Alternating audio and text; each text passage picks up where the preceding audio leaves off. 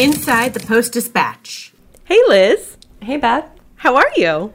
I'm doing well. I am very excited for today's episode.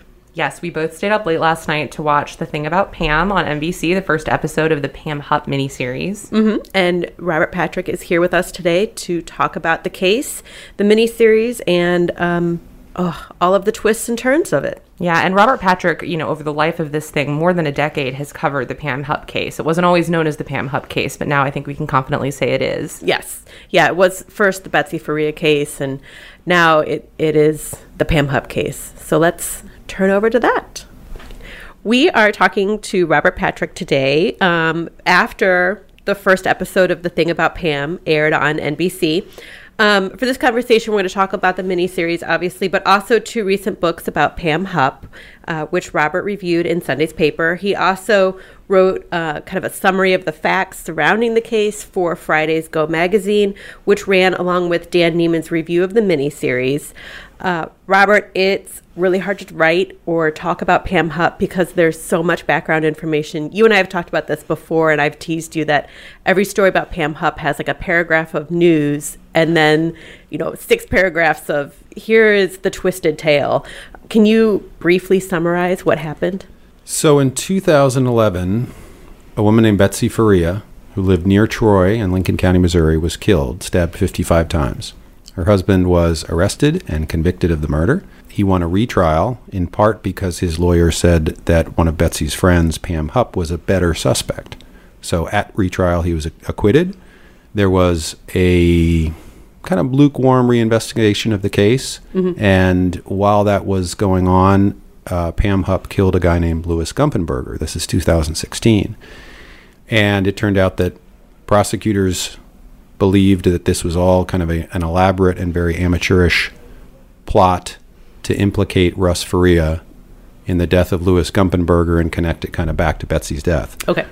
And so uh, Pam entered an Alford, Alford plea to in Lewis's death, which basically says, I'm not going to say I'm guilty, but I'm going to say you have enough evidence to convict me. And she's in prison now. For life. For life. Yeah. Life without. Life without parole. And uh, she is has recently been charged with Betsy Faria's murder. It wasn't very brief, which proves your point. It, it well, and as with a lot of things, the, the devil here is really in the details. There's a lot of twists and turns in the case that make it really compelling. Can you talk a little bit about how you first heard about the case and decided to cover it? Because you usually cover federal courts. Sure. Um, at, yeah, at the time I was covering federal courts. Uh, my boss called me on my way to work, and he Your said... Your boss named? Patrick Gowan. Yeah. uh, long-time and uh, revered editor here. Hope he listens. Um, so he called me, and he said, you know, Fox has approached us. We had a we had a pretty close partnership with the local Fox affiliate at that point. Fox, uh, Fox called us, and they want us to kind of partner up on this case. And I don't know what they said, but here's what was really going on. Mm-hmm. There's a there's a reporter named Chris Hayes who attended the first trial of Russ Faria and was alarmed at what he had seen, and he was reporting on it and saying, you know, they the jurors weren't allowed to hear about Pam Hupp as a suspect, and I think his bosses were getting a little nervous about their potential exposure on the case, and like maybe Chris is getting a little over his skis, as the expression goes. So let's partner up on this, and you guys can work together and kind of get another set of eyes on this. And so that's what we did. And we just kind of worked together, and he had already done a tremendous amount of research and interviews mm-hmm. and everything else. And um, and then, you know, the, the two of us, the Post-Dispatch and Fox, kind of, you know, put out a package on the case um, that was, you know, a rather extensive T V broadcast and then, uh, you know, a lot of space in the Post-Dispatch. And this was before the retrial? Yes, this was before, um, this was after Russ was convicted and before he won. This, it wasn't a full appeal. It was, it was something called a Mooney motion, which was basically like, hey, there's this really extraordinary circumstance. And the uh, Court of Appeals for the Eastern District of Missouri said, you know, he needs another trial. Gotcha. Yeah, and those motions had only been granted, what, three times in, like, state history? Yes. This was the yes, fourth it was, time? It was very rare because, you know, normally the appeals process is kind of paper intensive and laborious and time consuming. And so that, you know, there was an appeal and then there was also this Mooney motion. You have talked to Pam Hupp. You haven't like had a sit down interview, but you've had a couple of phone interviews with her. Right. What was your impression of her at that time, you know, before the retrial? Well, you know, it was really, most of our interactions were kind of seeing each other in the courthouse or something like that. Mm-hmm. Um, I mean, I distinctly remember in advance of this package that we produced, you know, I needed to ask her, did you kill Betsy? Right. Obviously. I, I have a distinct memory of being on some higher floor of the federal courthouse calling her on my cell phone as my battery is dwindling rapidly, uh, you know, trying to figure out how I'm going to ask this question. And what has always stayed with me is, you know, the the, an- the answer to did you kill Betsy was some variation of there's no evidence I did that. And I always think, like, if someone, particularly a reporter, asked me if I had killed somebody, then I would be like, you know, A, no, and B, if you, like, even hint at that, I'll you be know, really upset. I'll, I'll be really upset, and also I'll sic every lawyer that I can possibly find on you. Right, because, like, she's essentially saying, prove it instead right. of no. It, it's like it's like when the cops, one of the initial interviews that the cops had with her, and she said, you know, she kind of stopped them, and she said, by the way, it's trash day. So if you want to look through my trash, you better do it now. And you're like, what, what's what's going right. on there? Who would you know? have that thought when their best friend has just been brutally murdered? Right. I mean, yeah. it's it's theoretically possible that maybe if you're, you know, some super real, you know, crime fiction fan or something, that might occur to you, or you're in the justice system somehow and you're like, hey, you know, I know this is something that you guys do, but it's just I, for the average person to be like, hey, you might want to search my trash is... Strange. strange. Very strange. I was going to ask you to go back to that time when you were first working with Chris and with Fox. What was your take on Hupp? Obviously, she was a figure throughout the first trial, but kind of a background figure, at least publicly it seemed, and then obviously emerged as a very central figure. You know, I think some of my opinion was covered by the source of my information. I mean, the pro- you know, the prosecutor's office was never really chatty. Um, Leah Askey, now Leah Cheney, always thought that I was on... Uh, Joel Schwartz and Russ Faria's side in these in this thing, you know. So and, so, and to interrupt you real quick, Joel Schwartz is Russell Faria's attorney, right? Okay. Right. Um, and so I had the transcript of the first t- trial. I had all the evidence. I had access to all the evidence through Joel Schwartz, but I didn't have the prosecutor saying, like, "Well, this is why we did what we did," you know. So I mean, even after Russ was acquitted, when people would talk to me about it, I'm like, I don't know who did it, mm-hmm. you know. There wasn't evidence that Russ did it. Russ had an alibi. Russ the, had four. Right, four, four alibi five. witnesses, right. plus, like, you know, surveillance um, camera from stores documenting his trip down to his friend's house and his trip back. And he got, you know, two sandwiches from Arby's and everything else. And the time of death wasn't really, you know, the time of death had been kind of challenged by the prosecutors. I mean, Betsy was, was cold and stiff when the first E M S person arrived, mm-hmm. which, you know, pretty much tells you what's going on. But it wasn't like somebody said she died at X o'clock and right. then you could say, you know, so I, I mean, at that point, it, it's just like, well, it w- there wasn't a lot of great evidence.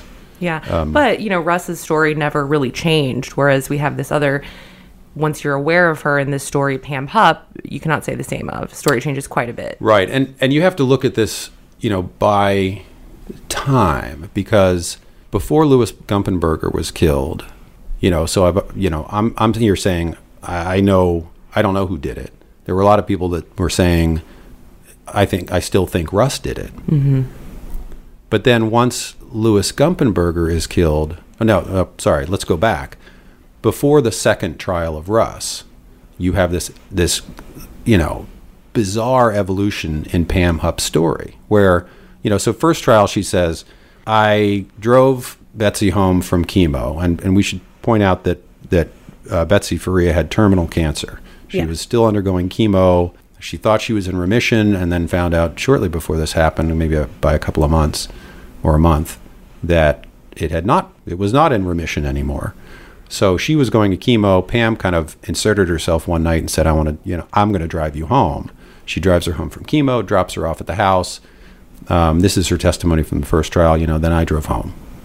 Uh, a lot of her whereabouts, you know, I don't I don't think Joel Schwartz was able to get too much into sort of the, the conflicts at that point, and he, and he wasn't allowed to get in front of the jury the fact that, you know, four maybe days before the murder, Betsy had, well, let's just say there were some insurance documents that were mailed switching the beneficiary from uh, Russell Faria to Pam Hupp. So right. so all of a sudden, Pam Hupp is the beneficiary of one hundred fifty thousand dollars in life insurance from Betsy if Betsy Faria dies. So we, as we're coming as we're coming up on the second trial, Pam keeps having these interviews with law enforcement where she's like, oh, I just remembered this, and I just remembered that. And it was almost like she wanted to bolster the case against Russ. I don't know if right. somebody told her it was weak, or if she felt like it was weak, or she was just like, but I mean, you know, all of a sudden she's like, oh, by the way, uh, Betsy and I were having a, an intimate relationship, and Russ found out and he threatened me. Right. And, and then... Where previously she said she barely knew the man. Right. You know, I, I ran into I met him a couple, him a couple of times. Of times. You right. think you would remember if right. someone had threatened you um, over an intimate relationship right. with their partner. And there was no indication at that point that, you know, I mean, Russ's... Russ and Betsy's marriage had been troubled over the years, but things were better. And and there was, I mean, this this relationship came out of the absolute blue. uh, and so then she says, oh, well, you know, there might have been there somebody there that night. You know, I just kind of have a feeling or something. And then she says, oh, I saw a car outside, and the, and someone was kind of ducking down, and I think it was Russ. Right. You right. know, so so she is, if you believe her, there's even more motive for Russ to have killed Betsy because he's mad about their relationship.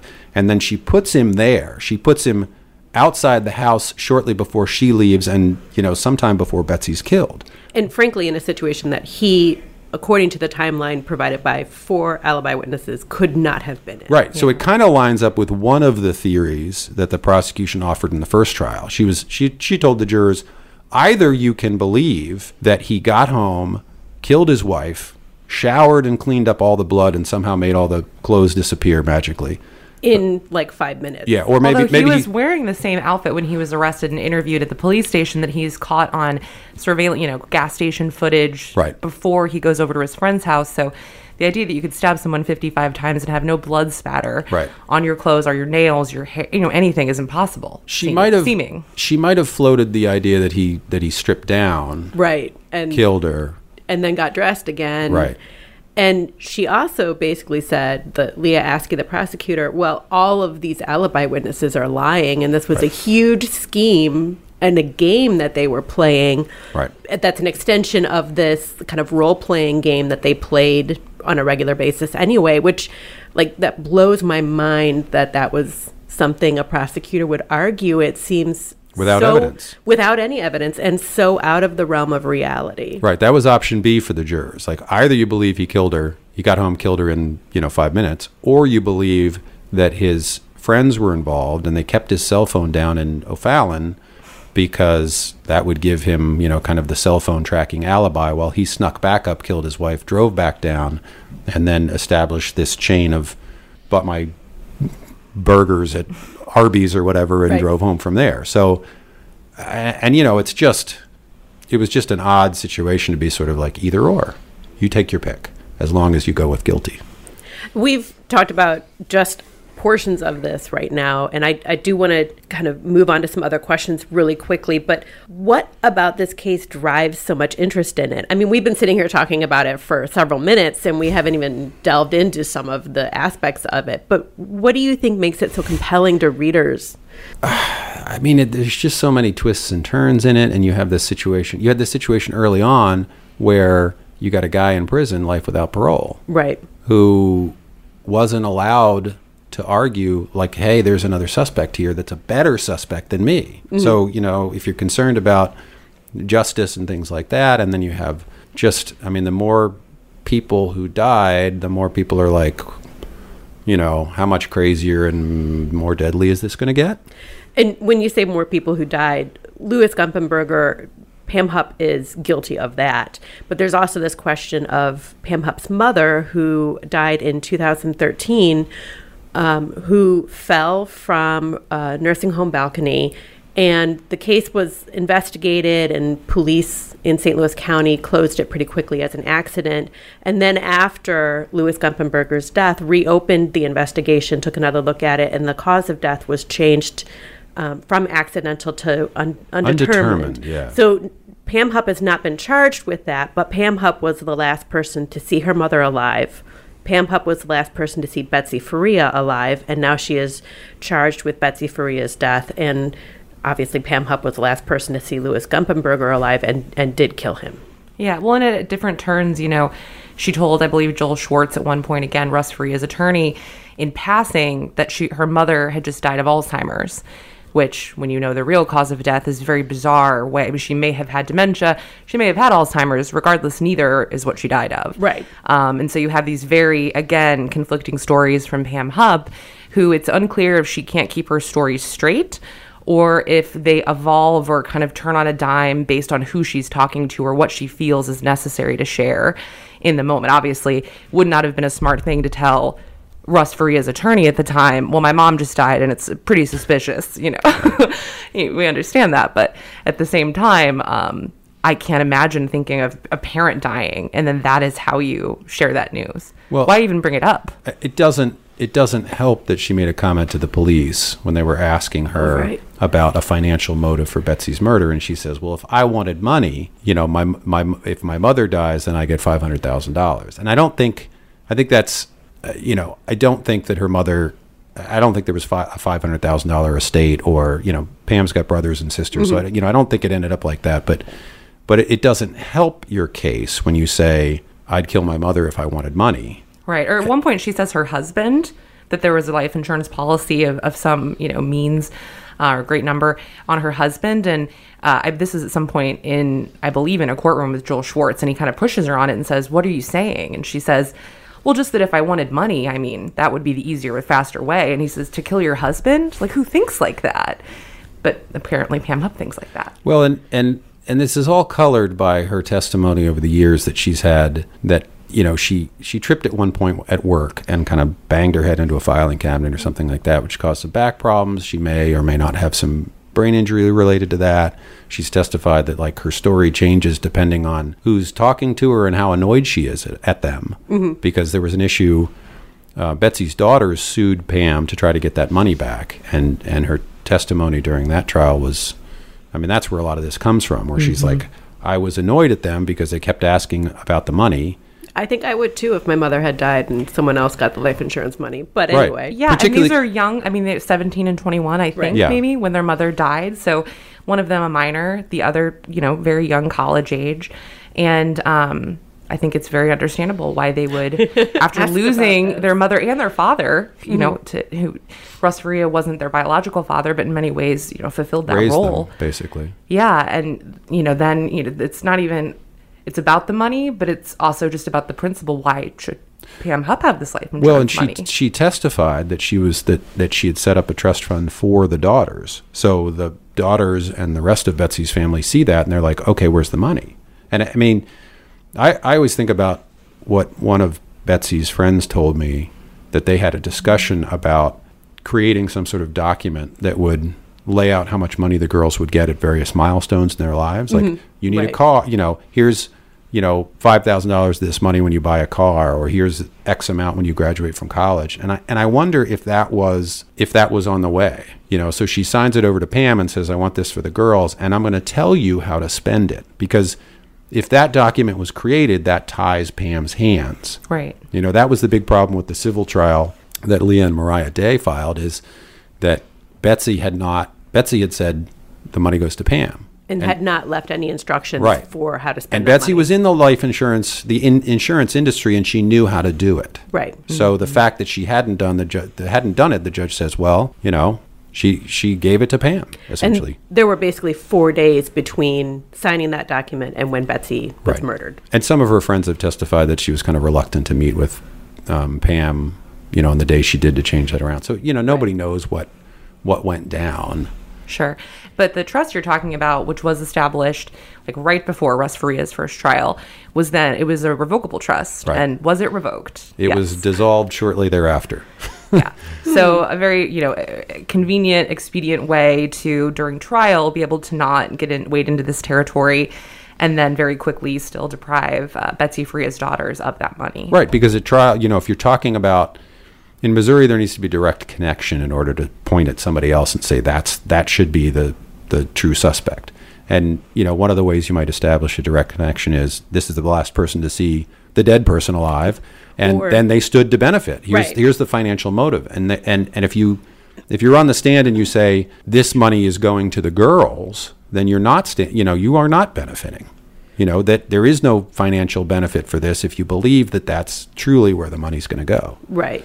But by the time of the second trial, that's not where the money went. Right. And and I think the, the judge's ruling on that direct connection is certainly debatable. And you, when you reviewed both books, uh, you said that there were some things that you saw in both of them that kind of surprised you, even though you've been covering this case for almost ten years now.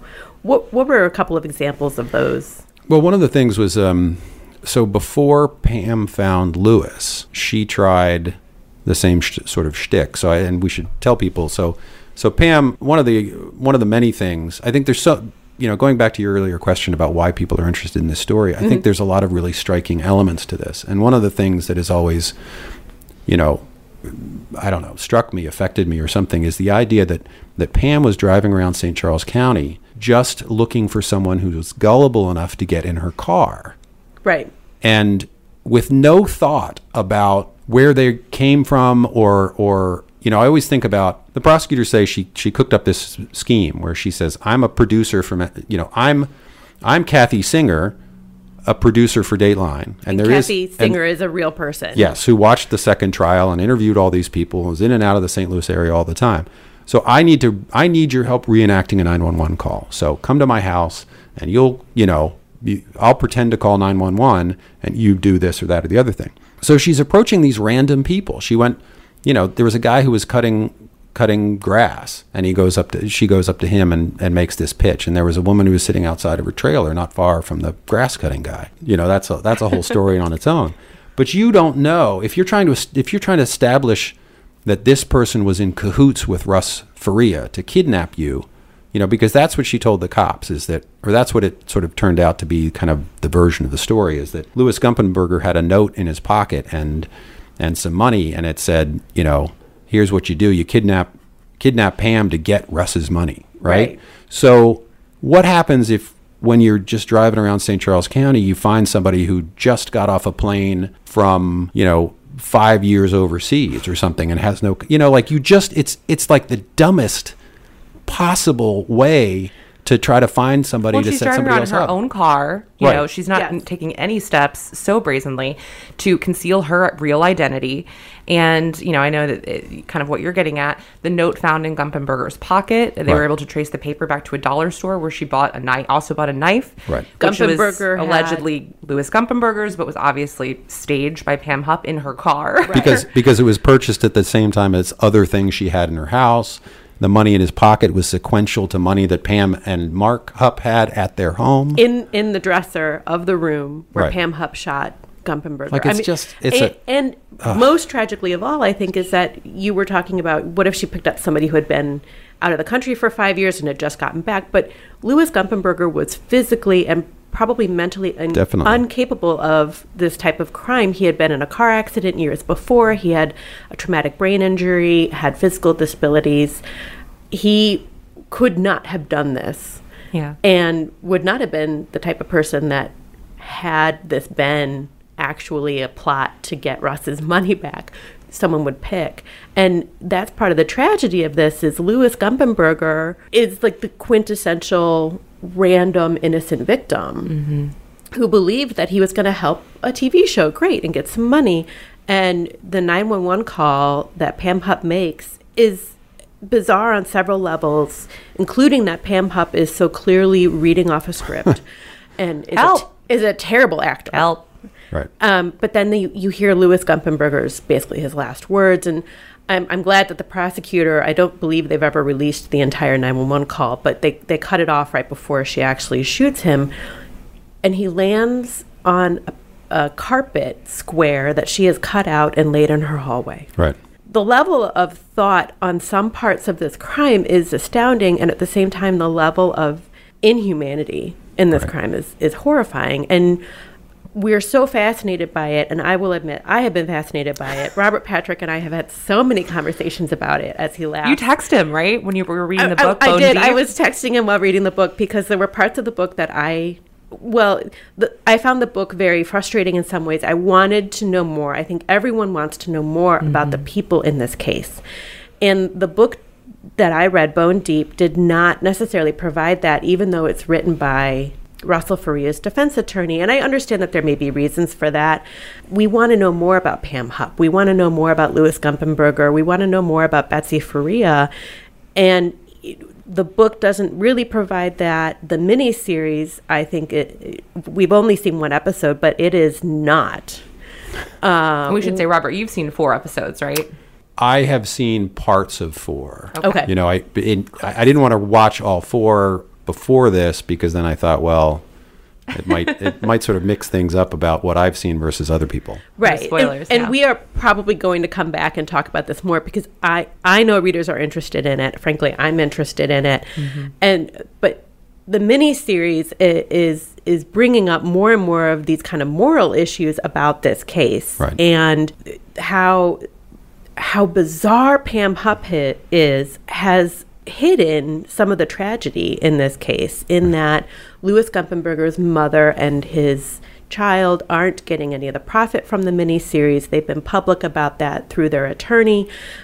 Um, Mariah Day has been posting on TikTok about, you know, the trauma that she suffered as a young girl in essentially losing her mother in a murder, and also losing her father through this traumatic court process where she and her sister both testified against Russell Faria, thinking that he had killed mm-hmm. their mother, and this was the man who helped raise them. Right. And her- having been told. Yes. I mean, you know, her latest TikTok is talking about, I mean, it actually responds to a comment that Russ left. And, yeah. she, and she's like, you don't, you know, you have to understand, you got a seventeen-year-old who has this traumatic traumatic experience of her mother being killed, and then she is pointed by prosecutors at you and said, he killed him, he killed her, he killed her, he killed her, he killed her. He's the only one who could have done this. And if you don't testify, we're going to subpoena and p- subpoena you and force you to testify. You know, so like, right. I mean, I guess that's my my thing about what I've seen about the series is that, you know, there is enough going on in this story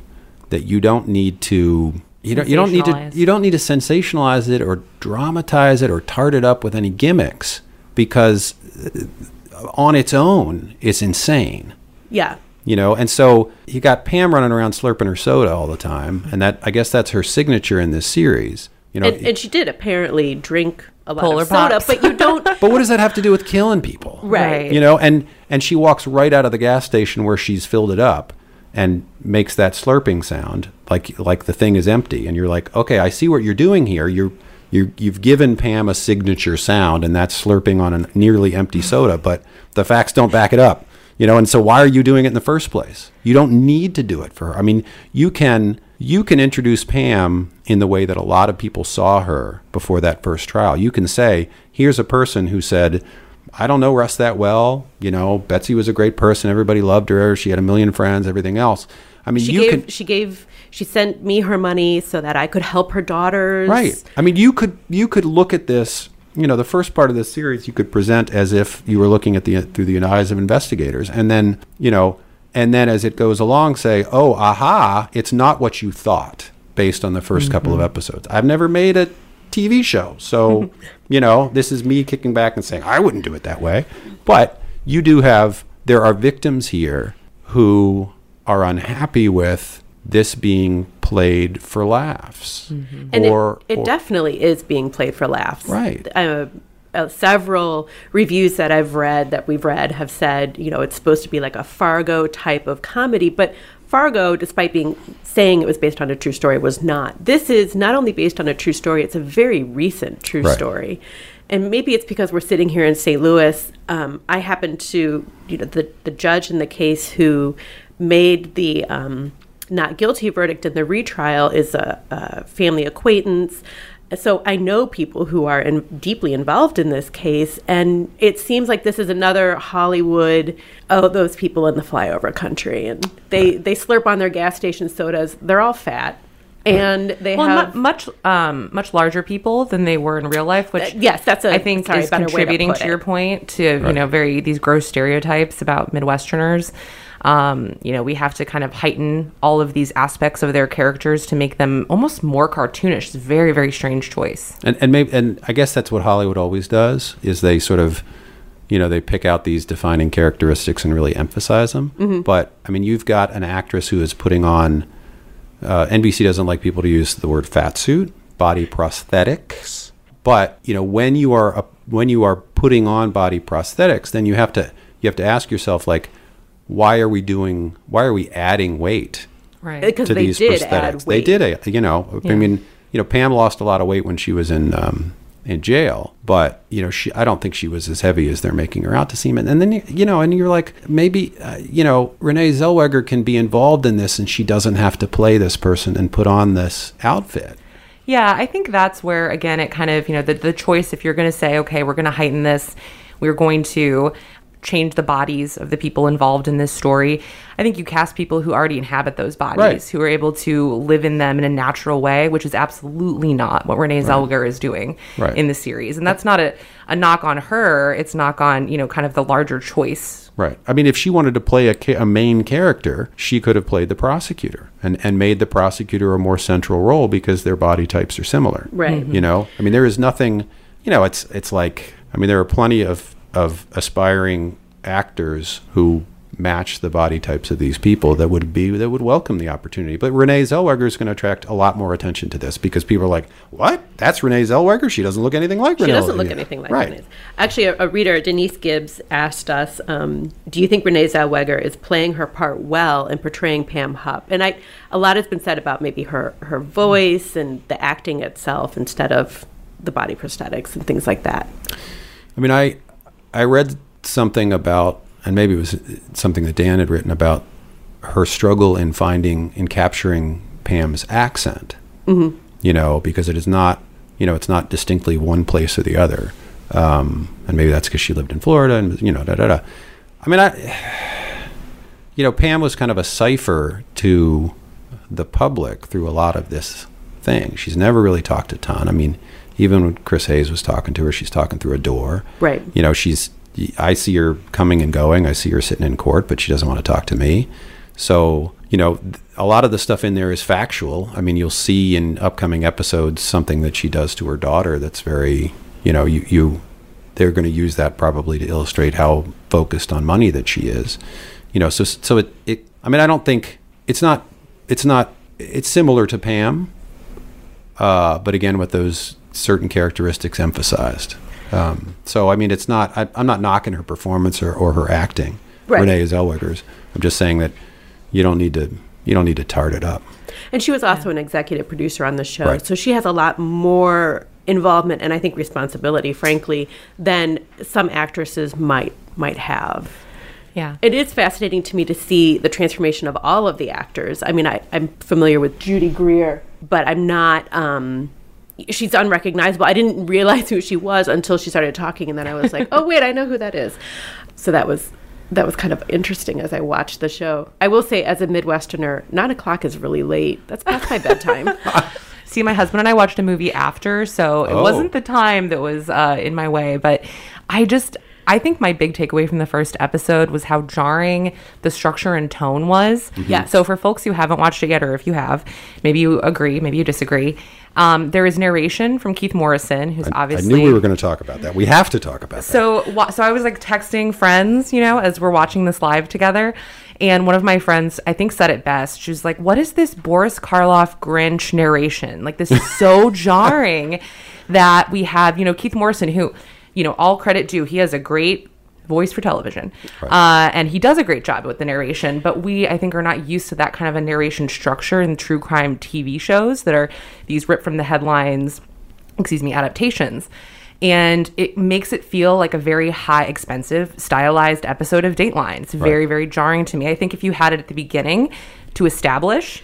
that could be one thing, but it is carried through basically the whole first episode. It took um, me twelve minutes to be like, oh, God, why are they making this choice? And, and it's like, I show will... don't tell, you know? I mean, I don't need yes. Keith Morrison, you know, walking me through every step of this backstory and kind of, you know, creating bookends to scenes. Let the story be the story. And I think there's a kind of a love or hate relationship with Keith, not... I hate to say this, but with Keith Morrison's voice and the mm-hmm. narration style, some people on Twitter seem to love it. Other people on Twitter were like, no. I think right. it's so effective in the recreation, you know, in used in Dateline episodes where there are, you know, actors, not Renee Zellweger, who are recreating scenes. But when it's Renee Zellweger, it's very jarring. Mm-hmm. Again, I think that adaptation aspect of it, that's not so much a news program, but it is truly an entertainment program. It really... It was very strange to me. It, it, it was hard for me to immerse myself in the episode with this structure. And then tone, which we've kind of already touched on.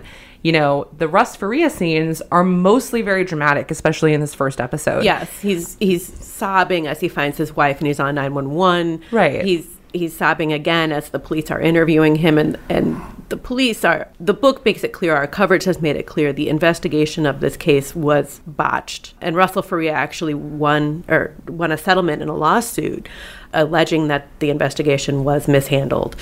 I think it's going to become clearer as readers watch more how much it was mishandled. Yeah, absolutely. And the only, to me at least, um, or my take was that the only scene that was acted for real comedy with Russ in this first episode was that uh, Judy Greer, who's playing the uh, prosecutor, uh, asks one of the investigators, you know, did you read him his Miranda rights? And this is three, four, five hours into investigating, mm-hmm. or questioning, really, Russ Faria. And the guy is like, oh, yeah, I totally did that. And then, like, runs back to the interview room and really quickly reads him the Miranda rights. And Russ Faria is like, do I need a lawyer? Because when you hear those, you know, we are, if you're not super familiar with your rights or with laws, that is such a touchstone in, in media and in mm-hmm. culture for, oh, I need a lawyer. To not have read him that after hours of questioning, but I couldn't laugh at it, even though we're, you know, this is the police bumbling, because the results of that led to a wrongful conviction. So right. it is not funny. Right. I think, I, I'm not an attorney, this is not legal advice, but I have heard, if you ever hear a Miranda warning get read to you, don't say anything else.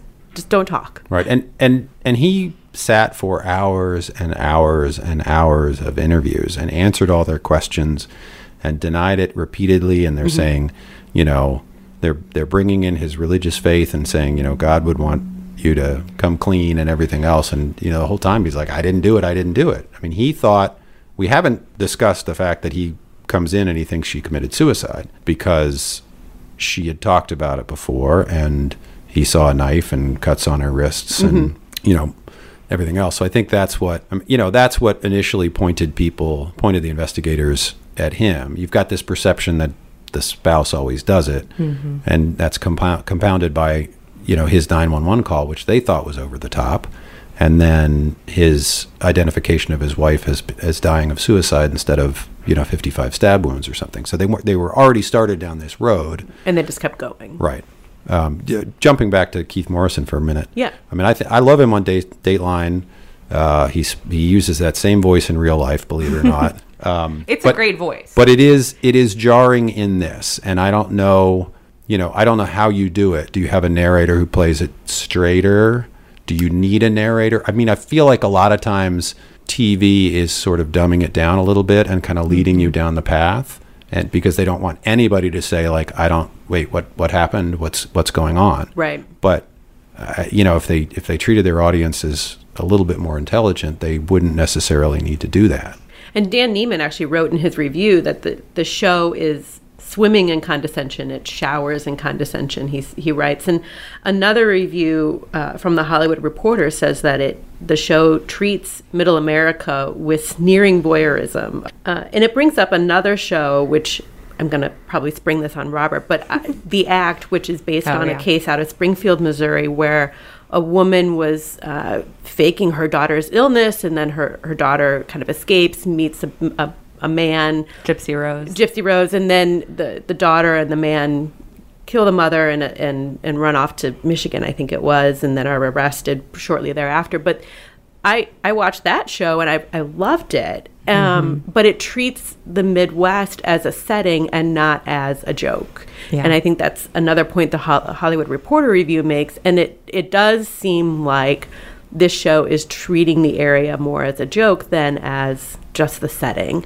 And part of this story is that it happened in Middle America. It happened in Lincoln County. There aren't many homicides in Lincoln County, and there's mm-hmm. definitely not many homicides like Betsy Faria's in that area.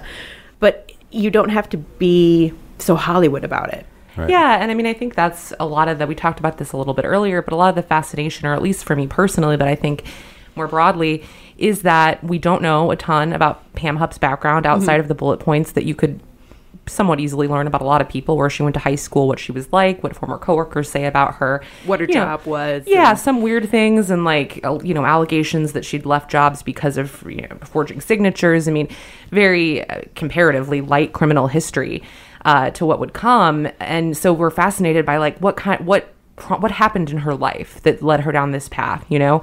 It, ultimately, it seems like all of these crimes, well, two of them at least, were motivated by money, and one was motivated to deflect blame on her, um, but still to keep the money. I mean, you know. Right. And there are other things in her life that, you know, there are stories from her life that um, paint a similar picture of perhaps greed, of putting money before personal relationships, family relationships. Um, and maybe it's that straightforward. Maybe nothing has to happen to you that you were like that. But it's really hard for, for me to imagine, you know, murdering my mom for any amount of money. So who is that person? Murdering my alleged best friend over money is dark stuff. And I don't know that we'll ever really, like, get to the bone of who she is. But, I mean, well, yeah. Well, and maybe this changes as the series goes on. But, but Betsy Faria is incredibly one-dimensional in this. I mean, she's yeah. just... She's just there. She's just in the car. Oh, yeah, Pam will take me home. No problem. Yeah, it's like she's it's like she's bar- barely visible in this thing. And, right. and you know, everybody talks. Her daughter Mariah's been talking about, about the way she was and how lively she was and like the life of the party and everything else. She owned a D J business that was, right. it was literally her job to, uh, you know, have a party. And she apparently did it really well. And, and I think that is a lot of what Mariah's trying to say on TikTok is there's so much more here to my mom than the way that she died. And right. I, my heart goes out to that. I can, I can see often how, you know, the, the victim gets turned into just the victim. That's all they are. And right. I, I agree. I think the miniseries has done that. I mean, I you know, the the relatives of the people that were killed here might have been unhappy no matter what was, you know, no matter how this was done, whether it's because they don't share in the profits or because they don't want this brought up and sort of reliving that trauma. Right. Um, but it certainly doesn't help if they feel like, you know, their their loved ones aren't being portrayed very well. And and, and I'm really... Uh, I'm really worried about how Louis Gumpenberger is going to be portrayed, yeah. you know, because of his mental and physical disabilities. Like, you know, if you're doing that, if you're doing that to the, the regular cast of characters, like, I, I uh. Again, the tone of this thing is so much of what makes it to me upsetting to watch. So going from, we talked about earlier, the scene with Russ Faria in the police station and how, aside from the, you know, very stock bumbling detective writing, Um, it's pretty much played dramatically.